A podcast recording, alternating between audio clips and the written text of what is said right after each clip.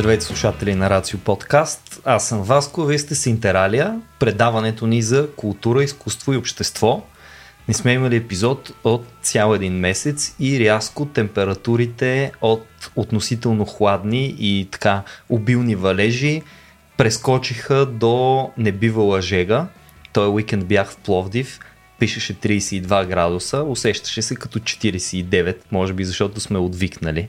И не случайно казвам това нещо, както и предупреждението да не слушате епизода на скорост 1,5 дори да ви се иска, за да може да се потопите изцяло в атмосферата на днешната ни тема, която е безбрежието на жегата, топлото, слънчевото, пясъчното и това, в което времето изтича зрънце по зрънце от горната половина на пясъчния часовник в долната, докато и последното не капне там, след което часовникът се обръща.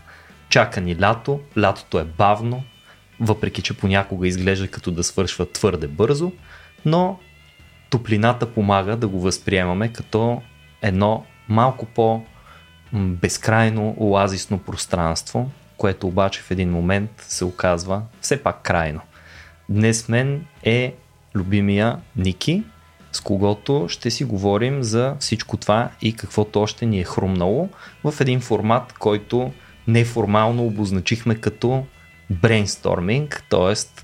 казахме си ето тук една тема за топлото, за жегата ще си говорим и всеки си е нахвърлял абсолютно първите неща, които са му хрумнали на ум като идеи, попрочел е малко и сега искаме да ви разкажем малко повече. Както виждате и аз съм дал на заден от обичайното ми бързо темпо и се старая бавничко да ви разказвам това, което имам да разказвам. Но първо, Ники, здрасти. Здрасти, Васко. Много се радвам, че имаме вода, с която да отолим жаждата, защото вече да. на интрото аз усещам как жегата в студиото допринася за обстановката да влезем и ние самите в този филм, който сме подготвили. Отгорещите ни беше на усеща се, че наближава вече сърцето на лятото. И сърцето на лятото е гореща мацка, която е легнала в изпотените чаршафи и спи. Като във френски филм от 60-те години, да. Като във френски филм от 60-те години. Някъде там или Жан Пол Белмондо чете вестник, примерно, до басейна или на плажа. Не се бях замислил, че френските филми всъщност са доста бавни и така жегави филми, ако мога така да се изразя. Да, сега ще има поне няколко филма точно с такава атмосфера този тип, с тези актьори при това. А, доста такива лежерни, може би дори леко сластни или а, философски в някаква степен. Да, различни а,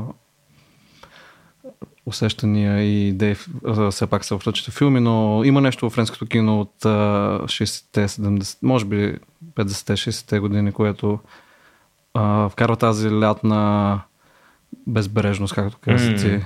и без време, а, на, така, като усещане на зрителите. Аз скоро гледах един италиански филм, между другото, който се фокусира около тая тема. То си е, между другото, топлото време, да си го кажем направо, е и жегата конкретно е нещо, което Средиземноморието, така да се каже, обича по простата причина, че това е константа там. Значи, дори да. зимата в много от средиземноморските държави не може изобщо да се сравнява с тази фалшива зима, която изпитваме ние последните 10 години, защото и при нас зимата стана безобразна. Няма снегове, да, няма ледове, няма такива неща или ако има съвсем за кратичко се появяват. А, веднъж бях края на октомври в Испания, то дори не беше зима и както може да си представиш, нечовешка не бива лъжега и по улиците, въпреки това, хора с половерчета и нещо викам, ко става тук, бе? Това е това ли е, това ли е зимата при вас, нали? И ми трябва Зара да продава дрехи за за зимата в Испания. така е, Испания, нали, не е изключение от големите търговски места. Да. Та гледах един, един много готин италиански филм, а, за който изпитам смесени чувства, но все пак ще го препоръчам на теб, ще го препоръчам и на слушателите и на зрителите ни, между другото. Нали, подкаста от известно време се излъчва и в YouTube, така че тези от вас, които са свикнали само да ни слушат, ако още не сте разбрали, имате невероятната възможност да гледате бавните ни физиономии, бавни само в рамките на тази бавна тема а, и в YouTube канала на Рацио. Та филма се казва много подходящо Си чита а, сухота. Мисля, че е преведен, преведен като драй на английски. И разказва за Рим, където три години не е валял никакъв дъжд. Река Тибър е пресъхнала, и хората се справят който както може. Разказва една история на много различни персонажи. Има сигурно поне десетина, чието пътища се преплитат. Някои имат роднински връзки помежду си, други имат приятелски връзки. Един е един таксиджия, който от жегата започва да халюцинира. Един е един затворник, който почти по случайност успява да излезе от затвора, той няма много какво да прави, защото няма наистина семейство, отива да търси дъщеря си, да говори с нея и попада на едни опашки за вода. Водата е естествено много ограничена, като няма валежи. Хората са се изнервили, карат се, бият се, някои са уморени. една от героините е лекар и спешното отделение, където е претъпкано с хора, които по една или друга причина страдат от тази жега топлинни удари, изобщо жажда и така нататък, нали, които са довели обаче до едни крайни измерения. Филма няма да казвам как завършва, а, защото в италианското кино, също като в френското, не винаги финал е м, ясно обословен от това, което се случва. Понякога има чудеса, понякога тежестта на ежедневието просто смазва.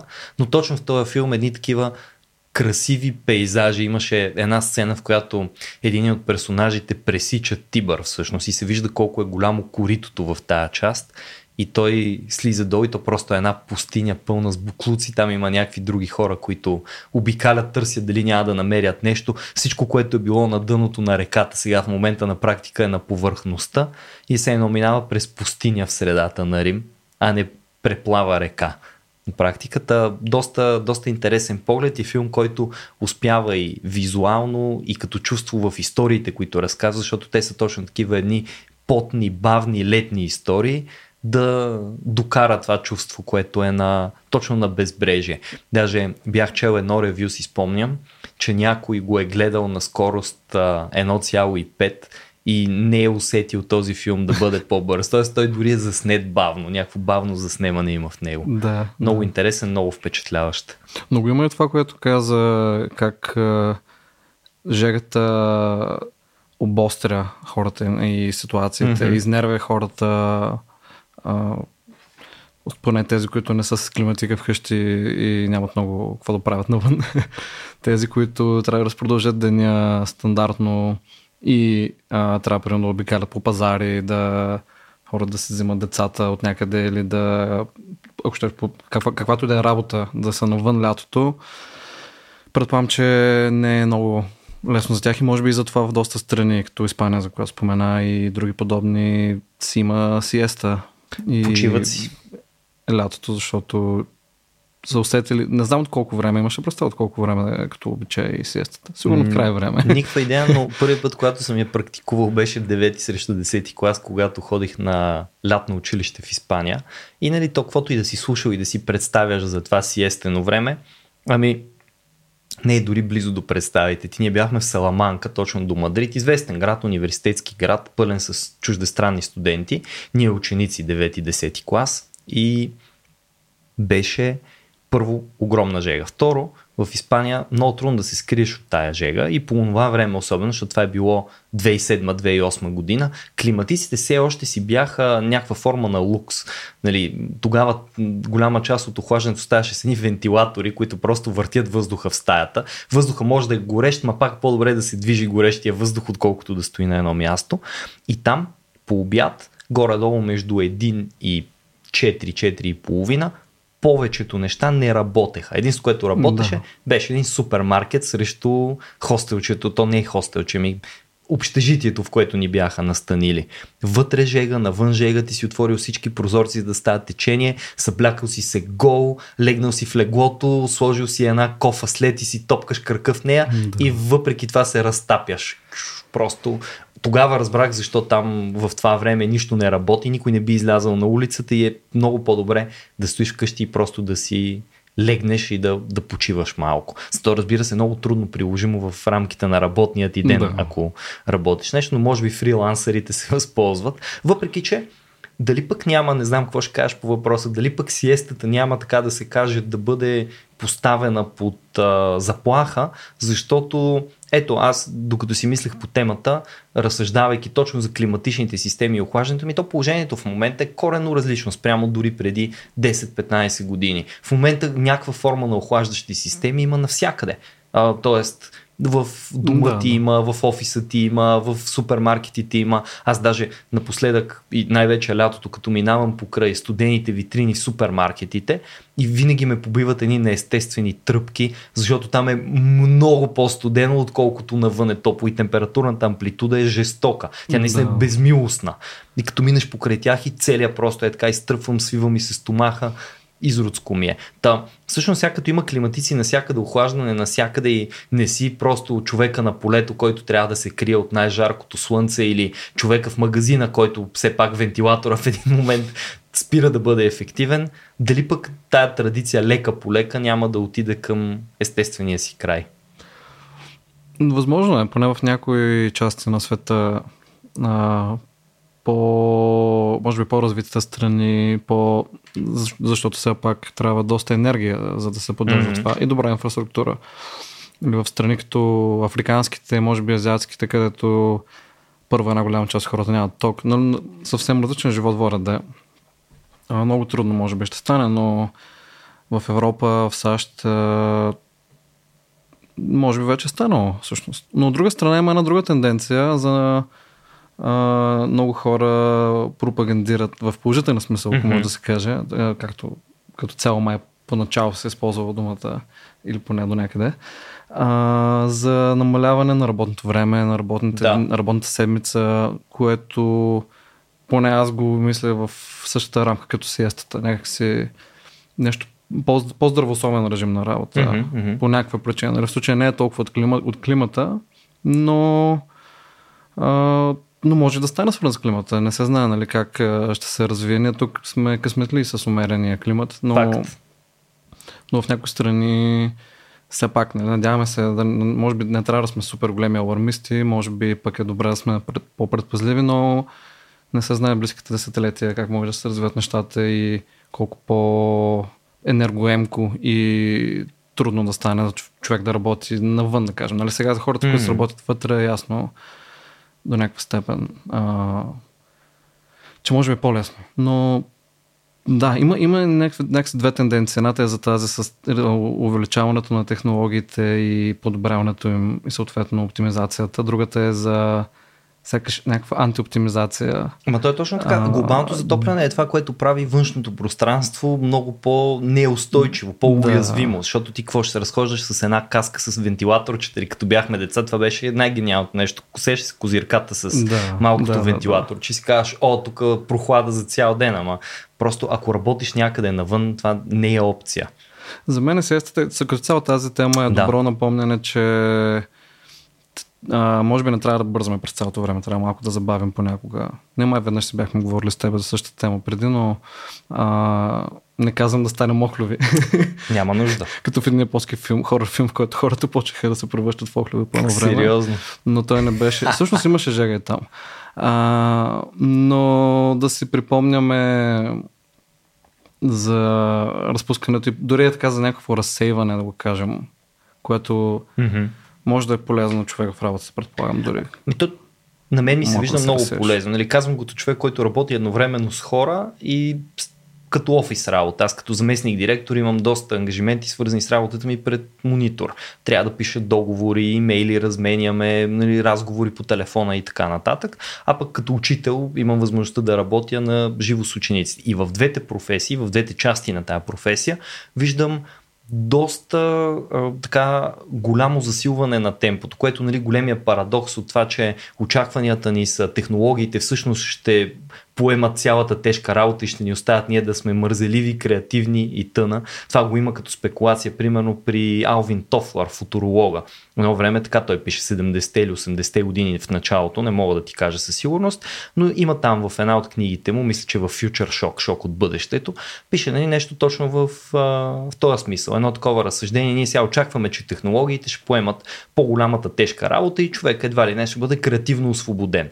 А всъщност се получава обратното. Сега има, не знам, някак си, аз като направя паралел, примерно, между това как работеха майка ми и баща ми, когато бях дете, и то, нали, говоря не когато съм бил съвсем малък с някаква иллюзорна представа, когато съм бил на 10-12 години, имам хубави ясни спомени от тогава и начин по който сега ние работим, те са абсолютно несравними. Аз им чувство, че работата ми е доста по-спокойна, защото те са работили разни неща в производството. Майка ми винаги с банково счетоводство, отговорна работа. Това са много пари, които нали, трябва да минават там през разни програми. Като дете, като съм ходил в работата и винаги тя търчи от кабинет на кабинет, пишат разни работи, подписват, четат, внимават и така нататък. Баща ми и той с такава сериозна офис работа, той пък отговорник за един склад там, работници, всичко, кое как ще бъде разпределено, логистика и чудеси, с това mm-hmm. занимава фирмата.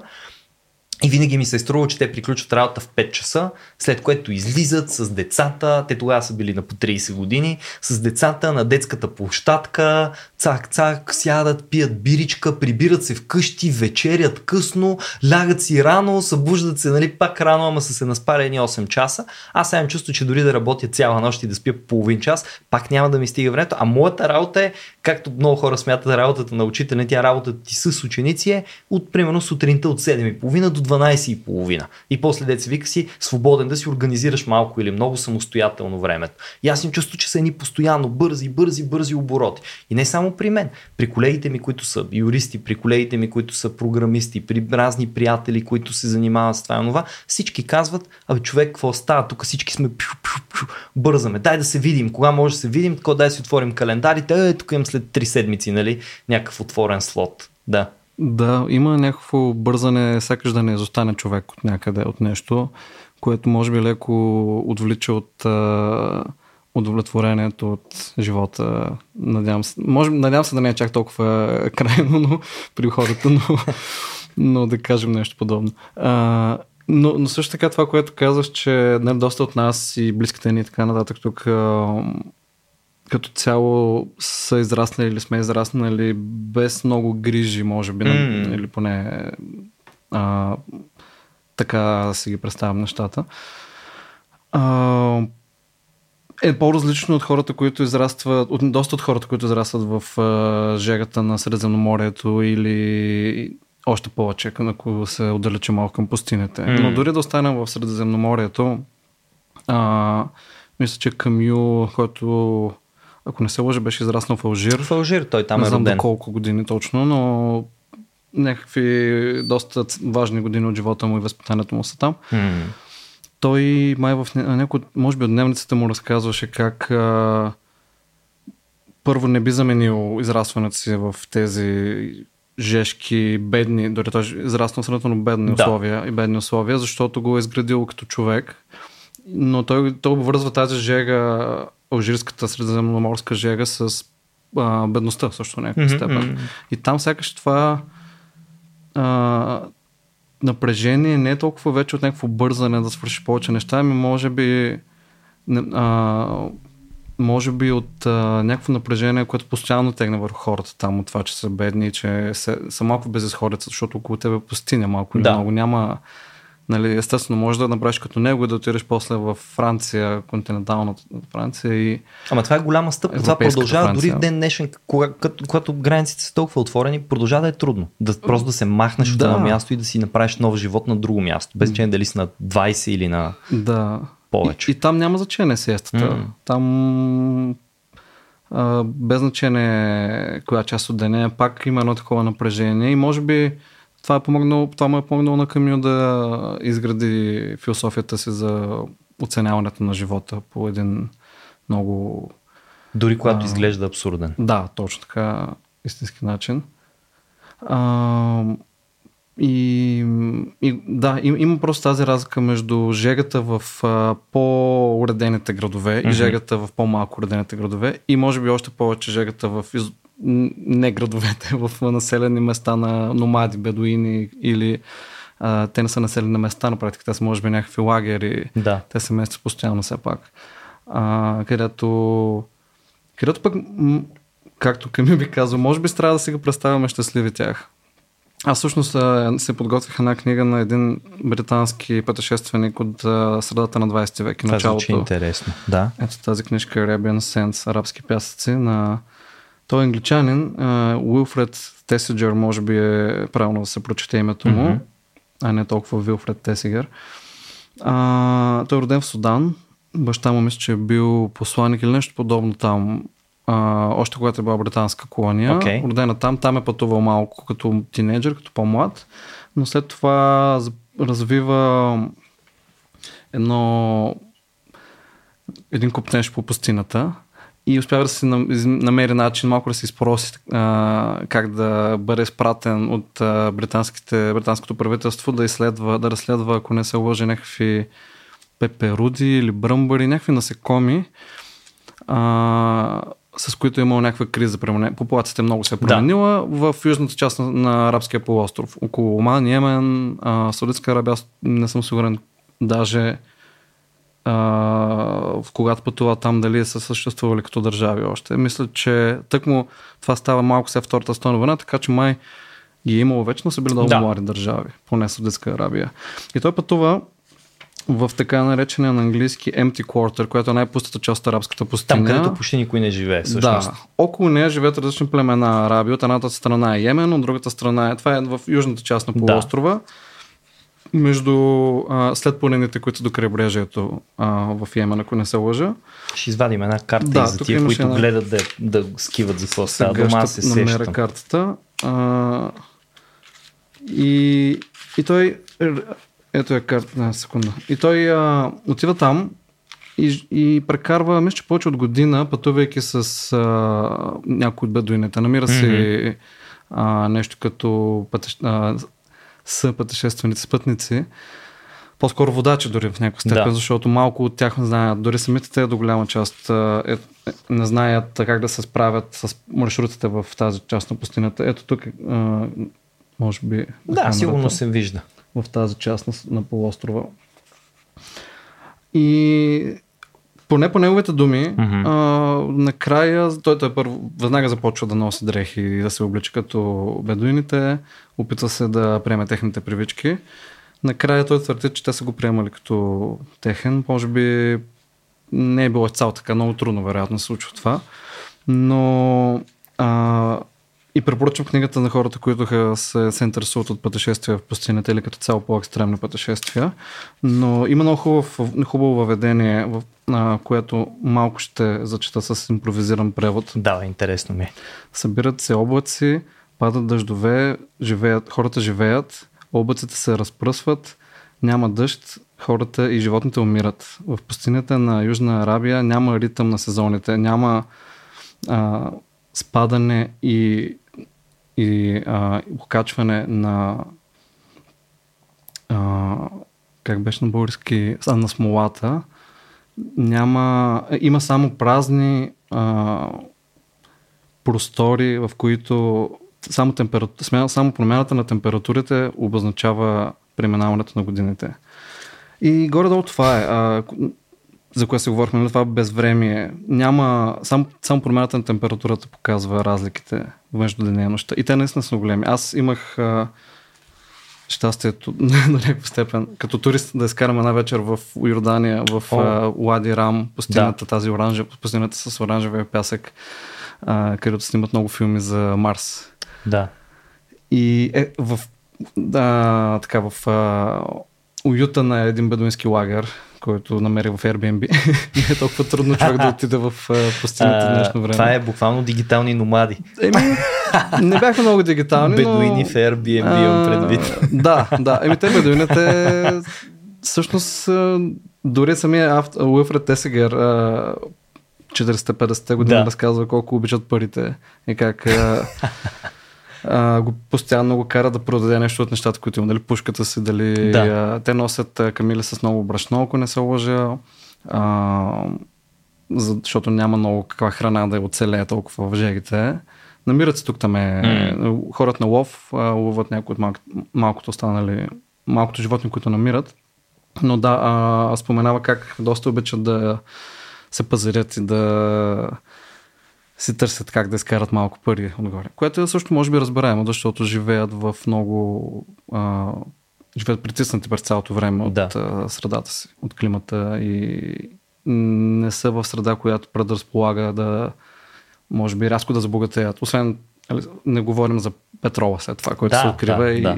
Ама в същото време, виж колко е интересно. Тук в града, да речем, ако живееш, търсенето на повече пари, интерес ти към парите, обословено от това, че постоянно нещо някъде те гледа и те принуждава да искаш да го купиш. Не, виж тук нови дрехи на витрината, някоя нова видеоигра, тук една нова джаджа, която нещо ти кажеш там, Алекса, направи ми Да. а, бъркани яйца, нали, тя ти ги прави сама и така нататък и така нататък. И постоянно си изкушен. Съответно, парите ти трябват през цялото време, за да, защото просто ти, ти изглежда като да ти трябват пари.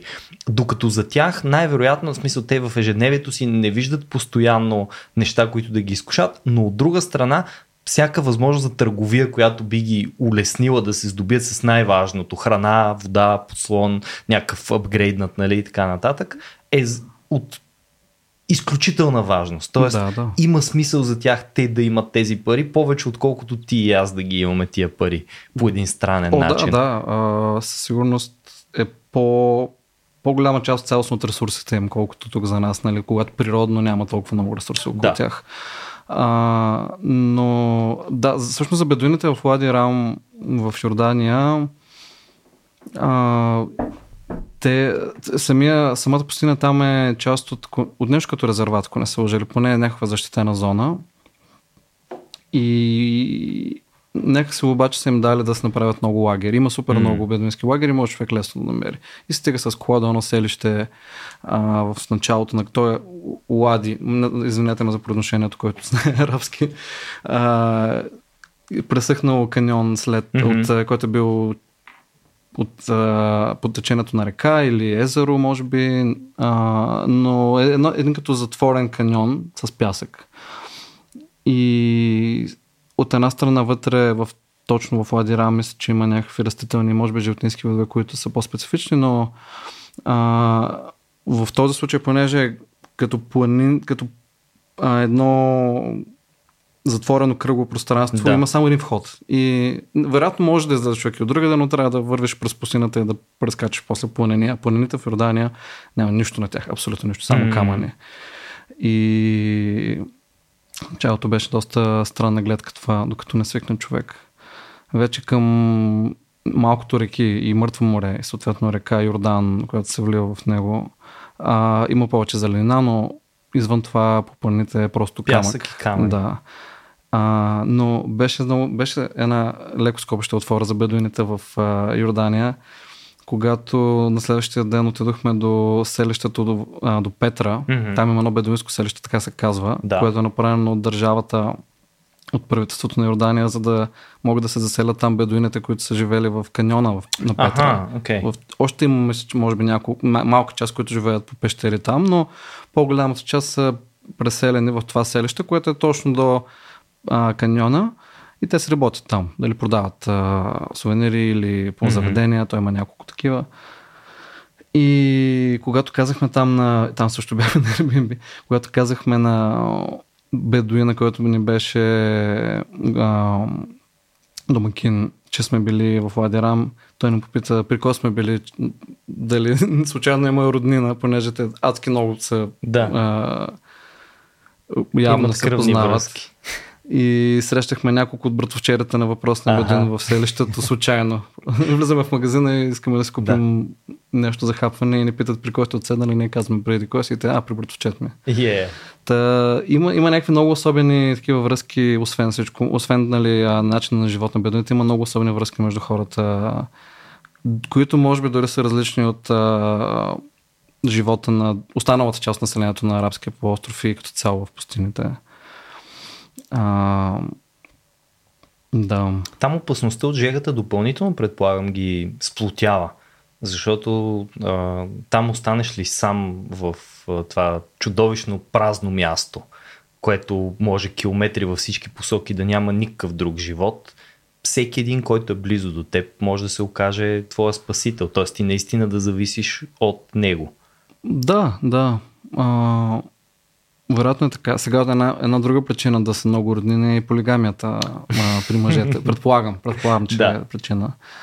Но а всъщност това, заради което тръгнах да разказвам цялата тази история, беше, че а, не ходихме в Йордания през лятото, отидохме зимата. Това беше януари месец. И Добро пак беше решение. горещо през деня.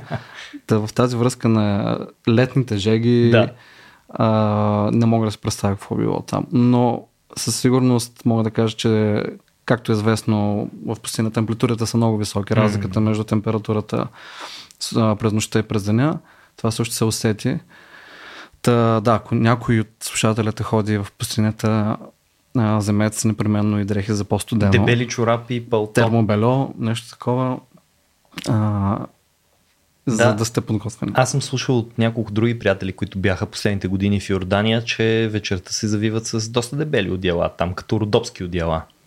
Иначе Ами ние нямахме, но аз бях взел, а, бях взел достатъчно топли дрехи. Моите спътници не чак толкова им беше малко по- по-студено, но сутринта трябваше ли да ги размразяваш на слънце, така да ги изнесеш отвън и да жегата бавно да започне да ги загрява и да се разбуждат. да се панират от пясъка. Увъркалваш ги, нали, хубав Еми, пясък да. и си готов после. Долу горе, да. Но а, със сигурност а, пак продълж... да отворя една скоба за Мгм. пустината е много красиво. Поне, поне за мен беше много красиво. Просто да гледаш тази а, този пейзаж, в който няма почти нищо, освен някакви планини в далечината и пясъка, който чуваш понякога, ако има вятър, как се вее. Да. А, и, и има нещо, което привлича хората към пустината. Както казва и Уилфред Тесегер, той, той а, на, кр- на въведението се казва как въпреки всички тези неща, въпреки това, че хората а, умират в пустината заради суровите условия, може би бедуините живеят там просто по навик, защото техните предци са живеели там и искат да продължат тази традиция, но въпреки това той накрая казва как нещо го влече него и нещо влече хората на там. И, и аз чудя дали не от една страна а, това едно търсене на различното или на, на ограниченията в човека Мгм. Или нещо от, а, както по-рано си говорихме за неоптималното. Да. А, някаква красота в неоптималното, в това по-щупеното, дали в нас самите, когато сме в такива условия или като цяло в тези а, самите самата природа там. И а, ти как мислиш? Моето подозрение, аз не съм бил никога в пустинята. А, колкото и да ми е интересна, ти знаеш, че един цял рафт от библиотеката ми е посветен на арабски, египетски тематики, най-различни. Толкова много съм чел как живеят хората, включително нали, в, не само в научни, но и в фантастични а, романи. Са ми били винаги много, много интересни тия места. А, и въпреки това никога не съм ходил. Имах една екскурзия към Египет, която пропадна, защото един от спътниците ни се забави с два дни и последните места бяха запълнени. Това щеше да се случи по-миналата година. Така и не успях да отида там и тази Йордания, за която споменах, също я пропуснах. Обаче, първосигналното ми наблюдение е свързано и с начина по който се е създала цивилизацията в оная част на света. Има, аз обещах, почти обещах, че няма да го споменавам този път, ма не мога да не го спомена Борхес. По-рано, като си говорихме, ти казах, да, казах ти, не, днеска не съм, не съм готвил никакъв Борхес, обаче всъщност на мен един от любимите ми разкази е а, свързан точно с арабския свят. От любимите ми разкази изобщо и от любимите ми разкази на Борхес в частност. Казва се търсения, търсенето или търсенията на Вероес. А, разказва за Ибн Рушд, който превежда един текст, така започва. И в този текст се споменава от Аристотел. И се споменават а, комедии и трагедии. И той не може да си спомни какво означава това нещо. И нали, срещал го е някъде като дума, обаче не, не може да си спомни какво е, защото всъщност в тая арабска цивилизация, отрасна в тия ам, ужасяващи условия, нали, точно тая пустота, която е насякъде и тази сурова обстановка, една постоянна жега слънцето, което изглежда сякаш никога няма да залезе и, и те препича през нея, през нощта умираш от студ, ако нямаш добър заслон. Нали, те, последното нещо, за което си мислят е да правят някакъв театър. Всъщност театъра изобщо не им е бил Да. приоритет, както тук гърците, нали, по техните хубави острови, под сянката на маслината, нали, топло, ама и прохладно в същото време. Тоест по съвсем различен начин пък те Да. са възприемали света, Да. римляните по същия начин. И там има такива, а, точно такива разсъждения нали, за тая суровост на пустинята. А, и това, което аз си мисля е, че пустинята е горе-долу точно обратното на в момента развитото информационно интернет общество. Докато то те залива с потоци, ручи, реки, каквото искаш от информация през цялото време. И ти там почти по необходимост ако самия не си наложиш някаква форма на контрол, се оказваш на практика в един хаос, който е постоянно променящ се, ти постоянно се адаптираш към него. Е това, което казахме, нали, fear of missing out, да не пропуснеш нещо, да не би да, да изпуснеш. А, той те предразполага не към дълбочина, а това нещо те предразполага към широчина. Тоест, ти изведнъж не си специалист по нищо, обаче малко си чул за какво се случва в Украина в момента, малко си чул за подводницата край Титаник, малко си чул за ситуацията в предстоящите избори в Съединените щати, малко си чул за Букър наградата, малко си чул за не знам си какво и ти си чул за много неща по-малко. Пустинята обратното, лишавайки те от множеството, оставяйки те в един свят, който ако не е нулев, защото нулевия свят не съществува, нали, ако ми позволиш едно такова по-философско разсъждение, нали, нулевия свят и теб те няма в нулевия свят, защото ако те има, значи той е минимум единичен този свят. Ще го видим. Но то, но то е един... ще го видим или няма някой да път, го видим. Някой, път. някой ден няма да го видим. Точно това е начинът по който бих го казал.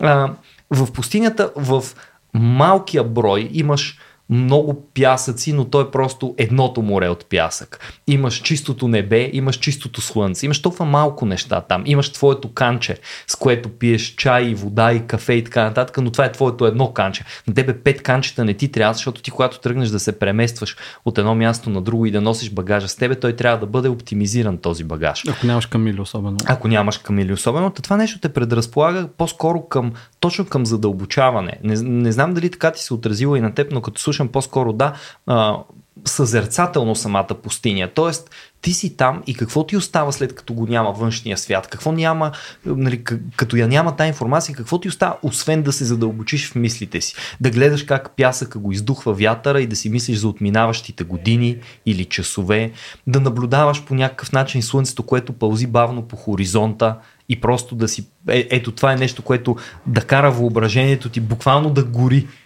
и другото нещо да си почиваш също така. Тоест, пустинята също така те предразполага към това ти да взимаш някаква творческа почивка. Защото ние тук, като се пренапрягаме постоянно с нови и нови задачи, нови и нови информации, нови и нови събития, нова и нова музика, нова и нова литература и така нататък, всъщност ние не си оставяме това малко време, което ти е необходимо, за да ти преседи това в съзнанието. Примерно аз съм се опитвал да правя съзнателни и горе-долу успях да го въведа. Имах един период, в който четях книги една след друга. Ама приключвам книгата и ако е примерно рано през деня, мога да започна книга още веднага. Сега гледам да си оставям поне по 2, 3, 4, 5 дни, колкото мога по-дълго време, в което да си мисля за тази книга, да я разлистя още един път, да препрочета още нещо, с идеята тази книга наистина да остави нещо у мен. Защото иначе те изведнъж просто се въртят едни листове там и хоп, хвърляме тая готова, тая готова, тая готова. И като ме питаш ти какво прочети, аз мога да изредя много книги. Но като ме питаш а какво те впечатли в тая книга, първоначално ми е трудно да, да ти кажа, защото не съм я оставил да се изсипе на спокойствие вътре в мен. Тоест, ако си правя една такава творческа сиеста и си почивам между едната част и другата част на четенето, между едната книга и другата книга, примерно бих се чувствал много по-добре. И така струва ми се, че пустинята до голяма степен ти помага да се задълбочиш, точно защото тя не те предизвиква през цялото време сетивно, освен по едни и същи няколко начина. Всичко е жълто и синьо, всичко е топло или студено. Това е. Няма средни положения, няма разнообразие. Няма да се чудиш, виж тия върби, тук виж тия брези до тях, виж тук един бук е израсъл и е на 300 години и така нататък. И когато видиш зелено, те и затова пустините градини са много красиви. Нали? В исламския свят градината е нещо много специално, не е случайно, защото това е в едно пространство, в което на практика е нали, близо до нулевото, в което няма живот, ти да можеш да не да създадеш, но да поддържаш един живот, който ти е поверен. И затова много са красиви. А, всичките ти имаш един хубав документален филм по арте за една от тия а, градини някъде, ако не се лъжа, в Иран, която е просто едно безкрайно поле от пясък и по средата изведнъж един, ама наистина оазис, с хубави сини стени, с водни пътища, с огромни дървета, които се напояват постоянно там, защото това е място, което изглежда като излязло от въображението ти. Представяш си как уморение от слънцето и пясъците, Арабин просто в един момент е пожелал да види това място и то се е появило. Неговото битие е обословено на мястото от фантазията да излезеш от тази единичност на битието, която е в пустинята. Е, това са, нали, разбира се, пак казваме, ни романтични, не прагматични, не подбудени от личния ми опит разсъждения, не е някаква емпирика, просто така винаги съм мислял за пустинята. Може би затова и харесвам толкова много именно тази тематика и, и се интересувам живо от нея, макар и да не съм ходил по тия земи. Аз самия също бях много за малко. Не, мога, не, не бих казал, че имам много опит. Бях само за една вечер, един ден. А, но съм съгласен с теб. Да, има сякаш някакво разрушаване на смисъла на многото неща, което не заобикаля в нашето ежедневие. Това забързаното ежедневие mm. с многото предмети. Но не е изцяло убиване на смисъла. Има, да. има създава си някакъв собствен смисъл и цел. А, и живот пустината. Това все пак не е нещо изцяло празно. Ние сме свикнали да мислим за пустинята като а, както казвате, като нула, нали? но то не е така. Не е има, нула. има насекоми, тук там има животни, има растения, има оазиси, дори mm-hmm. извън оазисите. Mm-hmm.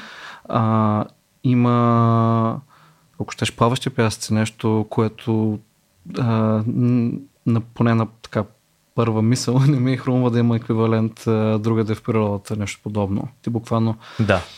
а, някакъв феномен, който само там се среща. Пясъчни бури, като стана а, въпрос за пясъчни бури, се сетих за една история. И всъщност за това, че а, да, има го това забавяне определено и няма как по това слънце, това жарко слънце, слънцето, което сякаш в нашата, нашия фолклор и, и може, може би не изцяло в фолклора, но в западния свят и може би не само западния, в много части от света го виждаме като живот, като нещо супер позитивно. И то е, то е живота, нали, слънцето и водата. А, или казваме метафори, че кое се дете като слънце, имаме предвид нещо позитивно, не че ослепяваш като го видиш. А, както нали, би, ако става ако погледнеш слънцето така по а, съсредоточено, да. или поне би се, не би било приятно.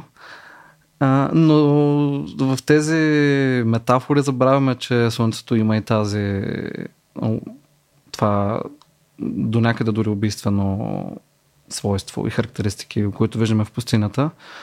А, но въпреки всичко това, а, има сякаш някакъв стремеж, когато човек се а, така застане, както е този бедоин на корицата на книгата на да. пясъка и гледа напред към пустоща, която е пред него. Пустоща пак в кавички, защото не е точно пустош, нали, изглежда така, но все се намират някакви неща и може би това, това е интересното. Може би човек иска да види какво има там, все пак.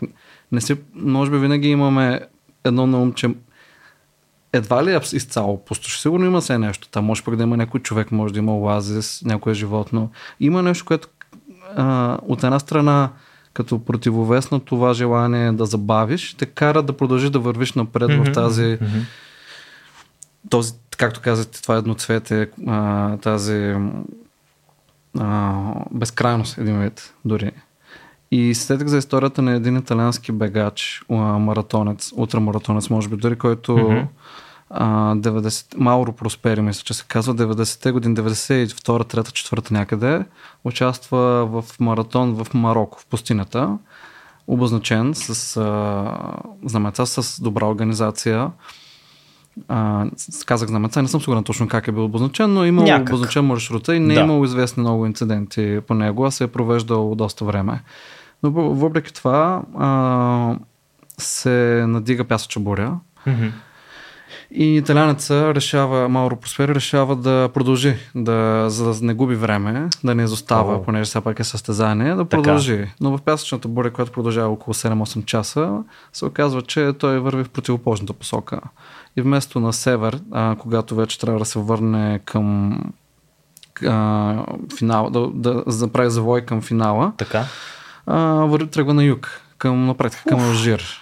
И когато върви известно време, изведнъж не вижда вече никакви маркировки за трасето, да. не вижда други хора, осъзнава, че се е загубил. За щастие се е носил в, раница, в раницата малко храна, малко вода, а, дали са им на всички състезатели в състезанието по един пистолет с... А, а, не знам как се казваше точно тези пистолетчета. С сигнални ракети? Да, сигнални, точно така, сигнални ракети, но много малки. А, и той първо вижда на хеликоптер, който минава mm-hmm. близко до него, изстрелва тази сигнална ракета, но а, понеже е много малка, не, се, не бива забелязана и не спират да го спасят. След това а, попада на изоставени бедуински колиби, няколко, в които изкарва някакво време. Обмисля дори да се самоубие. Дори прави опит за самоубийство неуспешен, след което му идва желанието, се връща желанието му за живот. Да. А, това може би също го има, че тези по... Когато човек е някакси така на ръба, а, притиснат, а, намира воля. И той успява да намери тази воля. Продължава да ходи. Справя се като а, пие вода, кондензирана от дрехи, намира прилипи, на които мисля, че ми спива кръвта дори в тези къщи там. Намира и лаза последствие, от който се пълни водата, но все пак трябва да намери хора някъде. Е, да. И продължава и накрая среща а, стадо кози, мисля, че mm-hmm. бяха кози и съответно козари, които няма как да се разбере с тях на какъвто език, но те виждат, че той е много изстрадал вече и го им помагат. Оказва се, че е фалжир. А, лекуват го първо в местна болница, след това го карат обратно до Марокко и оттам Европа. И оцелява, но изкарва 9 дни в пустината. 9 дни в пустинята. Някъде, мисля, че 9 дни изкарва, загубен в пустината. Така че... Това е абсолютно геройство на човешката воля за оцеляване. А, да, сега той не го е направил от някаква романтика. Той се е загубил. Разбира се. а, нали, ням, малко тръгна да говорят за това желание човек да ходи на там. И всъщност дадох пример как е, не е много препоръчително в доста случаи. Така, да. така че не го правете от дома си. А, но но до някъде тези истории показват и... Сега той е отишъл все пак на този маратон с някакво влечение към към него. Дали към пустинята или към това да се постави под а, този стрес и а, това предизвикателство да mm-hmm. се опита да го преодолее. А, но да, може. Очевидно хората могат да се правят в много трудни ситуации, както и бедуините. А, и, и, и просто не влекат тези трудни ситуации. Всъщност, а, с, аз бях запазил един цитат от една моя любима книга Жената в пясъците на Абе Кобо, японски автор, който е сходен, показва сходна идея, нали, че има нещо, което ни влече на там, колкото да е, да е различно а, убийствено дори, mm-hmm. а, което до някъде напомня и на това, което казва Уилфред Тесенджер. И един цитат от, от книгата от жената в пясъците. Тя също се разказва за ентомолог, главния герой ентомолог, който отива а, на япон, едното японско крайбрежие, конкретно където има дюни. Това е само mm-hmm. една част в а, забравих името на префектурата в момента. А, но е най-близкото до пустиня в Япония. Няма mm-hmm. нали, тотално първо, така, така, така да се каже, пълноправно пустина в Япония, но е най-близкото място до такава там. И той отива там да търси конкретни бръмбори, които живеят в тези условия. И се губи, също така. После няма да разказвам историята. Леко фантастична е, а, но по-скоро доста екзистенциална. Има филм по книгата, има филм, който да. също препоръчвам и е много добър според мен. Но книгата също има и превод на български. Книгата Жената в пясъците. Добре. И, и един цитат в началото гласи на Земята има вятър и водни потоци, тъй че образуването на пясъка е просто неизбежно. И до тогава, докато ветровете духат, реките текат и моретата се вълнуват, Земята ще ражда и ражда пясък, който ще пъпли навред като живо същество. Пясъкът не знае покой и съвсем незабележимо, но неумолимо руши Земята. Мисълта за непрестанно движещия се пясък го вълнуваше, но и държеше в състояние на невероятен шок – Абсолютната безплодност на пясъка, такъв какъвто обикновено го изобразяват, не се дължи на присъщата му сухота, а очевидно на непрестанното му движение, на което нито едно живо същество не е в състояние да устои. Колкото по-различно наистина, а колко по-различно наистина от тягостния начин, по който хората се вкопчват целогодишно един в друг. Не ще и дума, че пясъкът не е пригоден за живот, но дали стабилността е абсолютно задължителна за съществуването. Нима отвратителното съперничество не е резултат тъкмо на стремежа към стабилност. Ако човек се откаже от нея и се отдаде на движението на пясъка, съперничеството ще изчезне. Нали в пустината цъфтят цветя и живеят насекоми и други животни? Тези живи същества са успели да се избавят от съперничеството благодарение на невероятната си способност да се приспособяват, подобно на неговия бръмбър. Докато рисуваше във въображението си вечно движещия се пясък, от време на време го връхлиташе халюцинацията, че самият той става част от това непрестанно движение. Стоко. А, и Там на него как му се отразява жегата? на него не му се отразява добре жегата. А, той всъщност е, това, което е основното в е, основния сюжет в книгата се движи от това, че той попада в една яма в а, дюните, между Мгм. дюните, от която не може да излезе. Но там има една колиба, в която живее една жена, която събира пясък в кофи, защото с, с селените в селото около нея карат да го прави и тя не може да излезе без тяхна помощ. Мисля, че това е леко фантастичен момент, защото доколкото съм разучавал, не е възможно се получи в дюните такава дупка, така че да не може да излезе човек от нея изобщо. Това щеше да бъде първия ми въпрос, Да. дали това има как да стане, но... Но в книгата се, а, в книгата се развива сюжета на базата на този Мгм. а, детайл, че не може да се избяга от там. И около тях има село, в което на практика те са на, а, те, раз- те разчитат на, това, на помощите от селените, които не са много благосклонни към тях, но все пак ги държат живи и ги карат да събират а, кофи с пясък, защото после го продават а, за, примерно, строежи и такива неща наоколо на други хора. А, то това е сюжета в книгата, няма да разказвам после какво се случва. А, доста... Тя разглежда по-скоро от една страна безисходицата на човек в тази ситуация, която може да се може да се усети и в примерите с Мауро, Мауро Проспери, който Да. все пак успява да излезе от нея. Но от друга страна тази приспособимост, в която се говореше в цитата, как в някакъв момент човек, как го беше казал той, а,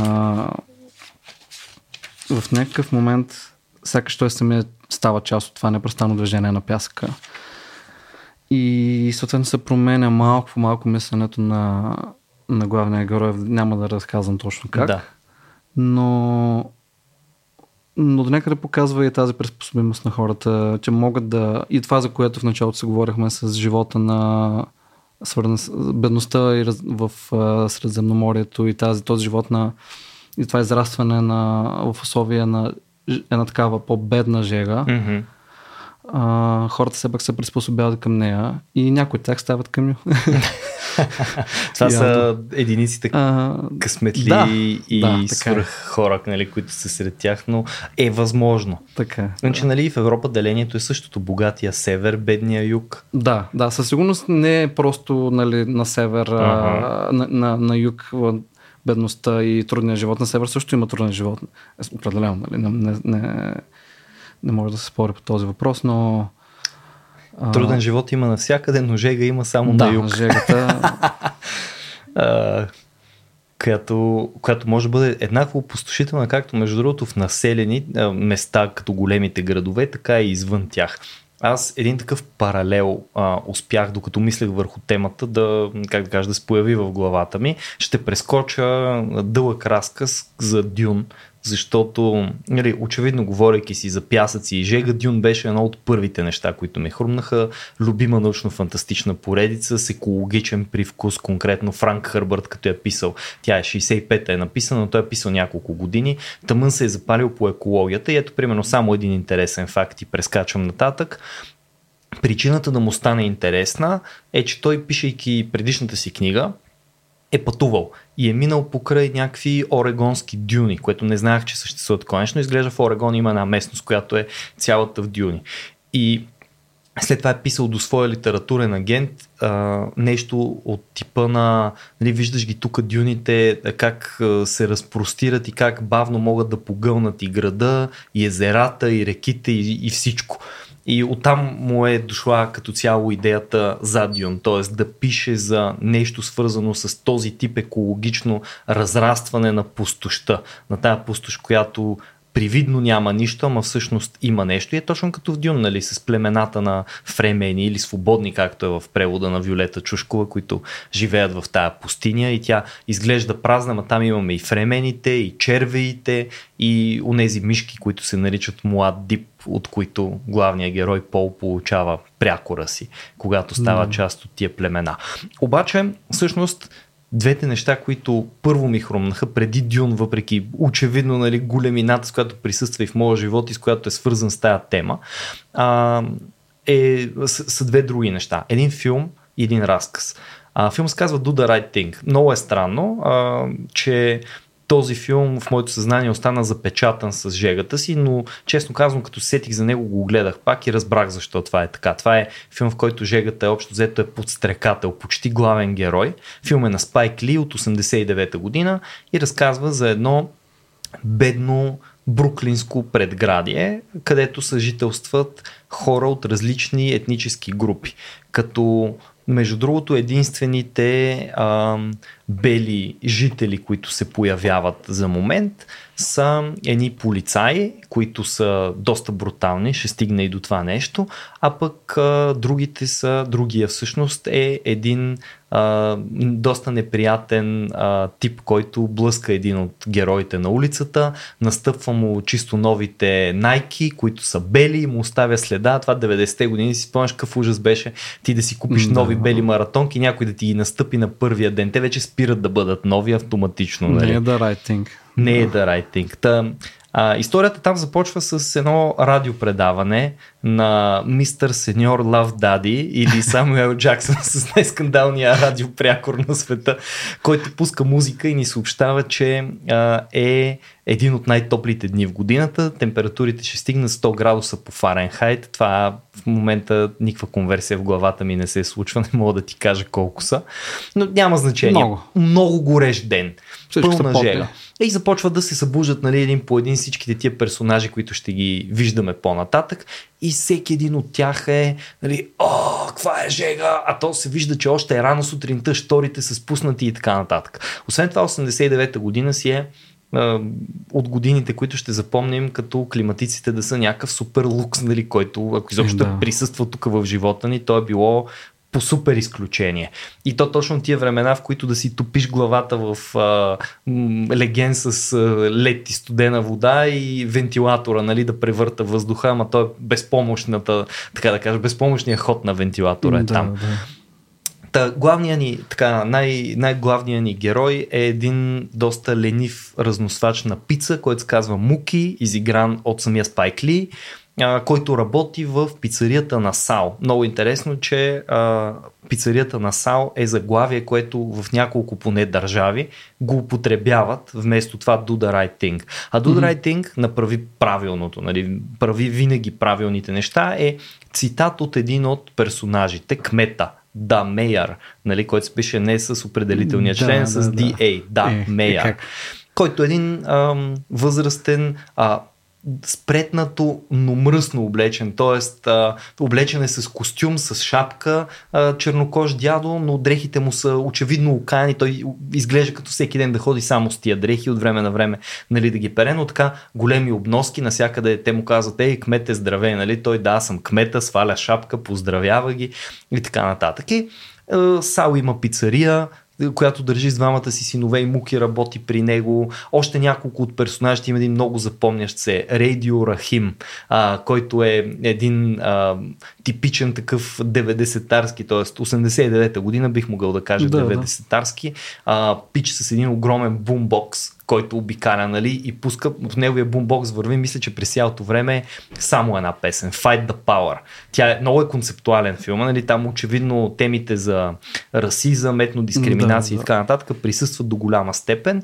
Та той се разхожда с този бумбокс, има така едни засечки с, примерно, едни латиноси, които слушат някаква самба и той по едно време се появява и си правят а, такъв дуел с кой ще увеличи повече звука, нали. А, точно такова едно бандитско, крайно квартално едни чичовци има, а, които седят на едни столчета под един чадър до една много красива червена стена, разкопчали са няколко копчета от ризите си и както винаги обсъждат какво се случва в квартала като най-големите газари там, нали? А всъщност са едни безхаберни възрастни хора, Да. които нито работят, нито правят каквото и да е в ежедневието си, освен да седят и да отдумват.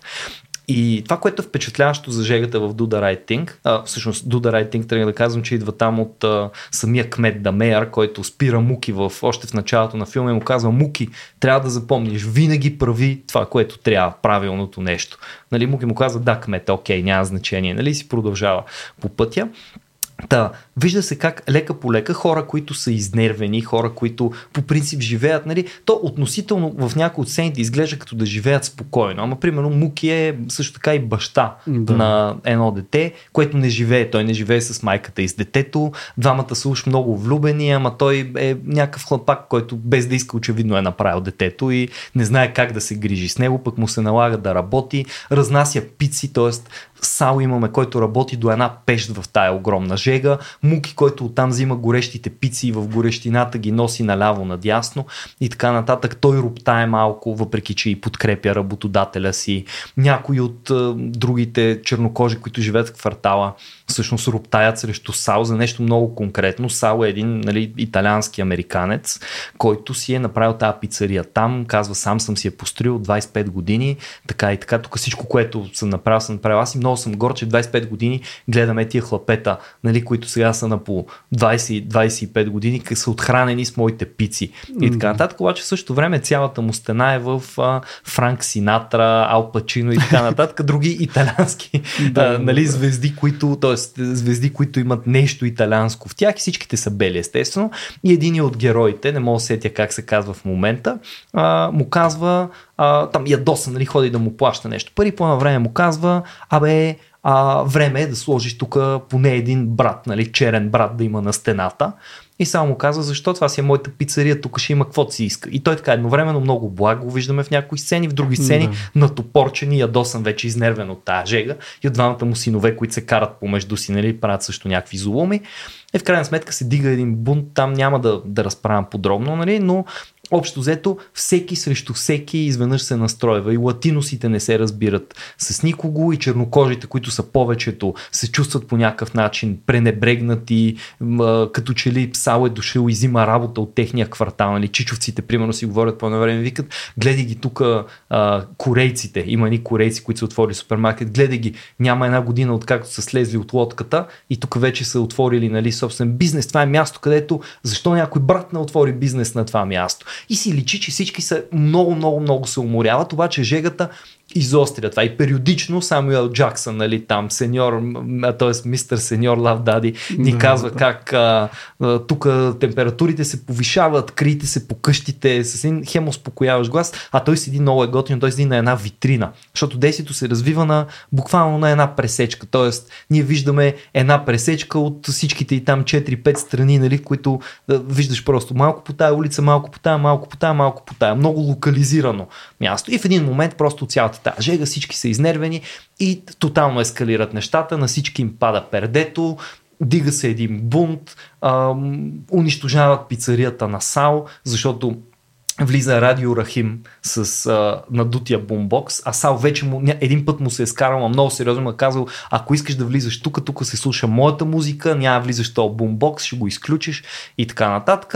И Радио Рахим накрая нали, събрали са се за да бойкотират. Това, това беше много важно. Пицата на Сал да му се не види. Радио Рахим слага радиото, усилва го, Сал започва да го троши, защото вече му кипва и на него. И както е бил благонравен, изведнъж изважда една бухалка, разбива го на парчета. Радио Рахим, който през цялото време, между другото, много интересен персонаж, като гледате филма, ако решите да гледате филма, задължително обърнете внимание как зад неговия поглед се крие е, едно такова насилие, което просто чака да се отприщи от нещо. И в сцената, в която се надиграват там с бомбоксовете, с латиносите, абе виждаш го как иска нещата да, да си дойдат до ръба, като че ли да избие на някъде някаква агресия. И това е момента, в който на него, като му разбиват бомбокса, избива тая агресия, той започва да се бие с Сао, хората почват да крещят, едни да ги разтървават, други да правят друго. И се случват там вече някакви неща, които са а, полицаите се намесват, естествено това води до един смъртен случай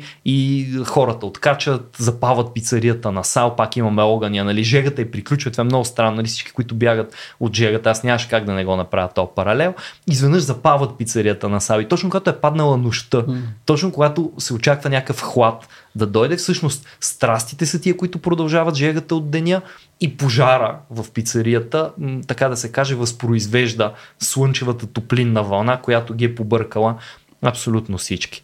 И накрая следващия ден, въпреки че също е то така, всъщност и завършва филма, не е някакъв жесток спойлер, така че мога да си позволя да го кажа, но на следващия ден, който пак се очертава да бъде много горещ, се вижда, че сутринта така страстите малко или много са се поохладили, въпреки че още има конфликтност между персонажите от предишната вечер, като че ли част от нея просто е изчезнала. Това, което много ме впечатлява е точно начина по който там жегата играе важната, главната роля на това най-после напрежението да избухне. И виждаш, то е, имаме латино, имаме чернокожи, имаме корейци, имаме италианци и така нататък. И всички се дори една сцена, в която всеки казва нещо гадно за някого от другите. Прямо излиза радио Рахим и казва гадните латиноси и нещо си нещо. После излиза един латинос, като, такова, като документалка малко направена. И той само на камерата показва тъпите корейци да вървят еди къде си. Излиза корееца и казва еди, какво си едиш, то си италианците тук нямат място. Излиза италянец и казва, тия чернокожи тук ми писна от тях, от тия момчета.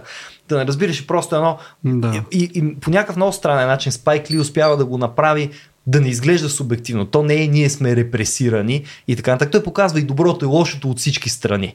Кореца, като се обръща, защото като запават пицарията, всички се обръщат към кореца, казват, давайте кореца е следващия, нали? Тълпата тръгва на защото буквално е отсреща срещу пицарията. И кореца излиза и вика такова, не, не, спрете, спрете, спрете, дойте, не, чупете му тук и той, не, не, аз съм брат, аз съм черен, бе, човек, аз съм черен. Започва да им вика и те по едно време, таки всички ти на тях така малко им става смешно, нали, зарастуха, ето вижда къде стига, доколко се изпили, не, той, каква аз съм черен, аз съм черен, какъв си ти, бе, как си черен, бе? Абе, аз съм черен, черен съм, черен съм. И те такива, да, оставете го, кореца е готин, нали, и спират изведнъж така просто цялото това нещо отива, отива никъде. Ми изкарали се каквото имат, да. то буквално. Изкарват си каквото имат и изведнъж това нещо просто. А, но е, между другото, по-тежък филм, отколкото си го спомням. Особено накрая, като виждаш как почват да ескалират нещата. Напомни ми на много други а, такива шедьоври, в които наистина а, лека по лека, това, което му казват slow burn, виждаш как да. нещата отият по дяволите и нищо не може да се направи. Нали? И тук просто жегата е м- не знам дали главен герой е правилното нещо, но със сигурност играе водеща роля. Това е филма, за който се сетих. И не знам, ти си го гледал, може би? Да, гледал го преди някакво време. А, някои детайли не си ги спомнях, но, но наистина го имаше това. Особено това, че музиката покрай DJ, как беше, мистер Сеньор Лавдери. А, и Сеньор Лавдери, да. и Радио Рахим, музиката взема едно централно място и тя сякаш леко прави атмосферата малко по-несериозна и лежерна, да. за, като контраст а, с всичко, което спомена, нали, цялата mm. жега и конфликтите между хората.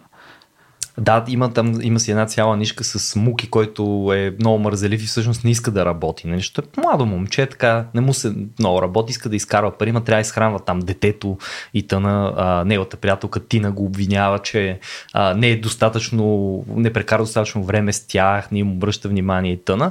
И а, Сал пък му казва, аре бе Муки, какво става? Аз изпраща в една сцена по-малкия си син с него и двамата се връщат много бързо и Сал казва, бре, аз трябва да го пращам а, винаги с тебе, Вито, защото а, не ти отнема час и половина да отидеш до адрес от другата страна на улицата и да го доставиш, нали? Ще има едно такова заяждане между тях. Муки му казва, абе, дали си написал правилния адрес на пицата? И само казва, пич, написал съм правилния адрес, винаги пише правилния адрес. И Муки, да, бе, да, някой път пишеш тук някакво нещо, аз докато намеря къде е.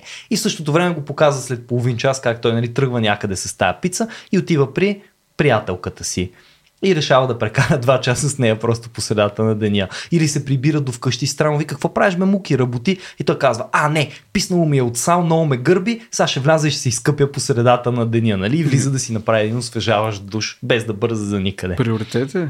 Това... Приоритети. А в жегата един хубав душ си е... Трябва да има ясни приоритети човек в жегата.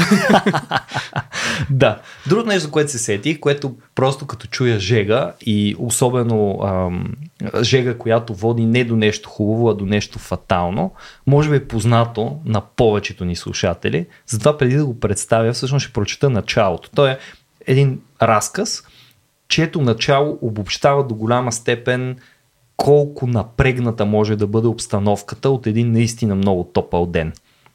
Ето как започва. Аз съм сигурен, че още на първите две думи всички ще се сетят за какво става дума. Усилна жътва кипи из равното Софийско поле. От край до край, докъде окото ти види, се люлеят златни ниви и морни работници се мяркат там от тъмни зори. Бог тия дни даде страшна жега. Свило се е синьо небе над земята и сипе огън и жар. Над широкото поле трепери адска марана. Отпуснати и уморени се синеят далечни гори и планини и сякаш чакат кога полето аха ще пламне в пожар. Птичките се забягнали далеч, из хладните усои и не им се чува гласът. Само гогутка се обажда изрядко от сенчеста круша или грив гълъб усамотено префюфюква с криле към гората. Тежко и душно. Слънцето се е спряло огнено и немилостиво в небесата, но жарките му лъчи не пъдят от полето работливите селяци. Ей, това е началото на пожътва на Елин Пелин. Знаем един съвсем съвсем кратък разказ, който завършва фатално за Пенка, която чуваме колко хубав е гласа и как нейния приятел, нейния любим Никола ли беше, аз сега виж текста ми е хем пред очите, хем Левент Никола, както е представен, точно Никола. и се радва на песента и изведнъж просто по средата на цялото нещо, тъкмо както чуваме, че всички леко са се развълнували, чу го, ето го, той просто пасажа. Чу го пенка отдалече му прати закачлива и обична песен. Над полето сякаш с кръст в ръка, прехвъркна надеждата, по нея радостта. Ободриха се морни души и заехтя полето пак от смях и песни. Но ето, че дотича из отдалеченото краище босоного хлапе и оплашено обади, че Пенка примряла от жега. Три изречения делят Пенка от радостта на гласа на любимия и смъртта, която просто идва от нищото. Виждаш ли? Да. Просто от нищото е така. Едно изречение дотича детето и каза, че Пенка е умряла. Пенка, която тук що беше живата радост на Пенка. И така, това е, може би, една, едно от, един от тия разкази, които си остават за винаги в съзнанието ти, като го прочетеш и когато говорим за майсторството на разказа, Елин Пелин по нищо не отстъпва на когото иде от западните автори, които не само се изучават в училище, ами са признати за майстори на разказа, точно с такива прости изречения, като тежко и душно, които с три думи ти казват абсолютно всичко, или Бог тия дни даде страшна жега. Но виж само първия пасаж. Кипи, златни ниви, страшна жега, адска марана, огън и жар, пламне, пожар, не им се чуе гласа, широкото поле, тежко и душно, слънцето спряло, огнено, жарките и така нататък и така нататък. То просто е изпълнено е с това нещо. Жега, безвремие и безкрайност. И двете неща. И времето не тече тук в това нещо, и пространството не свършва в това нещо, и кой бди над него? Слънцето с неговата душна жега. Брутално. Просто тръпки ме побиват всеки път, като учите това начало. Много е красиво, да. И това е точно когато човек няма къде да избяга от жегата и от слънцето. Никъде. Не е, не е това слънце на плажа с шезлонгите и чадърите, което много хора чакаме нали, лятото за него, но е това друго слънце, това древно слънце един вид, което Слънцето да, Бог е господар. Mm-hmm, точно, точно, точно. Докато в града, нали, всеки пак, каквото и да се оплакваме, ние, о, жега 36 градуса в Пловдив, не знам си какво и къде ще ходим, ето тук има едно, един много хубав а, магазин за понички, който има климатик, нали, ще е, се трябва да има климатик. И да, задължително. Имаше една много хубава нью-орлинска песен на Андърс Осбърн, в която се пеше отивам на гости на най-добрия ми приятел, защото има климатик.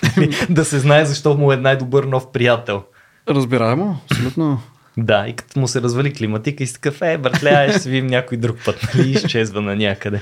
Влизаш колата и си паляш климатика в колата. да, да, Summertime и New Orleans, мисля, че така се каже. Песента ще намеря, ще пусна задължително в линкче долу, защото е също една така. Нью Орлинската музика, между другото, за мен винаги всяко лято такъв един лежерен а, джаз се появява Да. някъде и а, това е някакси бележи за мен началото на топлото време, когато почна да си пускам Нью-Орлинския ми плейлист и а, някаква мръсна кънтри музика от тази, дето лъха жега от нея, само като я, само като я слушаш. Просто си представяш най-южните щати и м- просто мора, който е Да, настъпил да. там.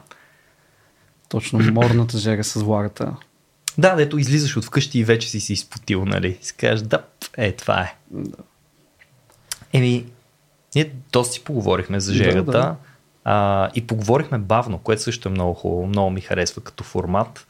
А, аз не си спомням, ние наистина правили сме един епизод за бавното живеене. Не беше точно за жегата, да. Не беше точно за жегата, не беше и за дюните и пясъците. А, това дали беше покрай Джорджо Де Кирико или Мал, малко след него май, да. може би малко след него, който между другото също като артистичен стил е много свързан с жегата, защото тия изпразнени от човешко присъствие сюрреалистични пейзажи, да, да, които са едни градски такива. Сянката, Градски пустини, нещо Градски такова, пустини, да. точно градски пустини, това е страхотно определение. Също като ги видиш и ти става топло. Но, не, но при това, да, но при това не градски пустини, тип а, някакви антиутопии, Лудия Макс или нещо такова, където имаш останки от градове, ами строго ясно изразени градове с пустини в тях.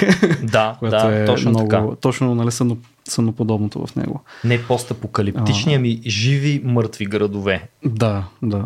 Аз всъщност се сетих, като каза сега да Кирико Да. и за Джорджия, която му е Дашка, Джорджия Окиф, която живее, мисля, че доста години близо, ако не се лъжа в САЩ, до пустинята Мохаве, може и да бъркам Мгм. пустината. Те там са в една много малка територия, мисля, че са 4-5 различни пустини. И тук говоря, говоря като лаик, но бях попадал някъде на дискусии и статии по темата. Защо, как, как така са пет малки пустини, а не една голяма пустина, Аха. но мисля, че има някакви разлики просто доста в самите геологията и може би Да. флората и фауната на, на пустините и затова. Та тя е била доста, тя самата каза, че доста е била привлечена, искал да рисува пустинята, но не е знаела как, докато Да. не почва да се събира, да намира да се събира черепи на умрели животни в пустинята. И това е научил. Да, и тя и почва да ги рисува. А, има една много, мисля, че една от поезията картини се казва, а, сега ще си прома заглавието и ще прочета какво казва за нея. Добре. Казваше се From the Far Away Nearby.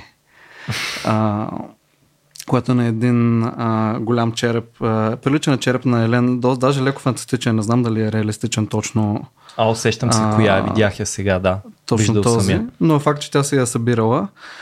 А, и тя, тя казва, че а, много време е искала да рисува пустината и не е знаела как. А, и не е могла да прекара много време в пустинята самата М. тя, нали, заради условията в пустинята. А, но е почнала да събира тези символи на пустинята, на черепите на животните. И, и казва как, казва за мен, те са те, те не са по-малко красиви от каквото да е друго и са по някакъв странен начин по-живи от животните, които се разхождат наоколо. Иха. А, макар и другите живите животни да имат коси, а, ко, кози на очи и така нататък. А, и също така казва как тези кости на животни, черепи на животни, сякаш режат в център на нещо, което е много живо в пустинята. В тази празнота и това, тази недосегаема и празна пустиня. Мгм. Може би защото символизират нещо, което е успяло да оцелее доста време а, в тези условия. Нали, те, те не самите черепи, не са, останки не са не са живи, нали? Да. но, но символизират нещо, което е било живо. Да, И, и, и, и очевидно и дават а, този, тази врата към пустинята за Джордж Окиф. И има много картини различни на черепи а, на животни на фона на пустинята. Много са красиви, препоръчвам, ако а, когато имате възможност да потърсите. ние ще пуснем линк към някоя Да, може. галерия, но никога не съм се замислял, че може нещо мъртво всъщност да удохотвори и да оживи едно пространство, каквото е пустинята. А всъщност наистина това е следа от живота на практика и то Абсолютно. следа, която е оцеляла дълго и в този смисъл е накарала живота, макар и вече изчезнал, също да преживее някакси. Защото ти виждайки един череп, неминуемо го свързваш с живо същество. Тоест, то е символ на живота, макар и нещо мъртво.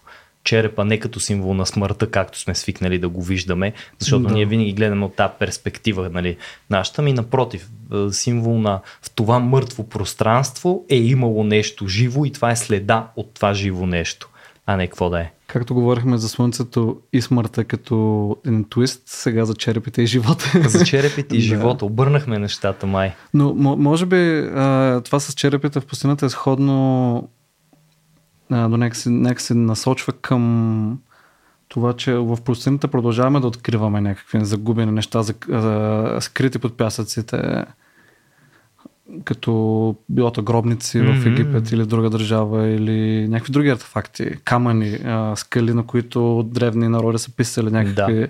знаци, които някои от тях а, са едни от писмеността, които не можем да не знаем как да разчетем все още. Намерили, намирали сме някакви камъни с идеограми или нещо подобно на, на тях, но не знам как да ги разчетем тези знаци от древните хора, които са успявали да оцелят. Може би те са ги писали в някакви по-благосклонни като климат времена, може би не. Или в по-ужасяващи. Но, но намираме някакви знаци в пустината mm. и останки, и които точно те, те имат някакъв живот, напомнят за някакъв живот стар и задържат част от него в себе си. Дали някой ден някой ще открие и нас така под пясъците на отминалия живот? Да видим коя пустина може да отидем с какви билети имато. Сахара. Е, кой знае, може би тук ще бъде пустиня, да. когато ни открият извънземни. Може би цялата земя ще е пустиня. Възможно. Или може би в пустинята на интернет някой ще открие Рацио подкаст, някой, който не е подозирал за него. Някой, който роза на интернет. Може би вече подкаст. ни е открил, да. Тайната, малка розичка бих я нарекал. Все още, но разцъфтяващ. Един храст розов, който лека по лека се отрува с цветове. Благодаря ви, че бяхте с нас в това безбрежно пътешествие към и от нищото. Или от почти нищото, може би пустинята така трябва да наричаме почти нищото. Ако ви харесва това, което правим, което мисля, че е един достатъчно различен поглед върху подкастинга, от гледна точка на това, че тръгваме от някъде и просто отиваме някъде без да са предварително подготвени теми и че м- някакси не знам, просто оставаме една река, бавната река на разговора да върви. Ако ви кефи това, ударете ни едно рамо на RACIO.BG slash support. И между другото, ако сте фенове на подкаста, но сте от, относително по-скоро при нас, мисля, че от миналата година бяха, има много хубави епизоди за сезоните на другата поредица, Vox Nihili. Един от тях е посветен на лятото, където също доста се говори за жегата. Струва ми се там Любо Стоян Ставро и Валю Калинов обсъждаха философската страна на лятото. Ние днес си позволихме една малко по-културна, може би, страна, но ако искате да задълбочите в онази най-същински философска част, можете да потърсите епизода за лятото. Още веднъж, Ники, благодаря и на теб за страхотния разговор. И благодаря вас. Другия месец пак. С удоволствие.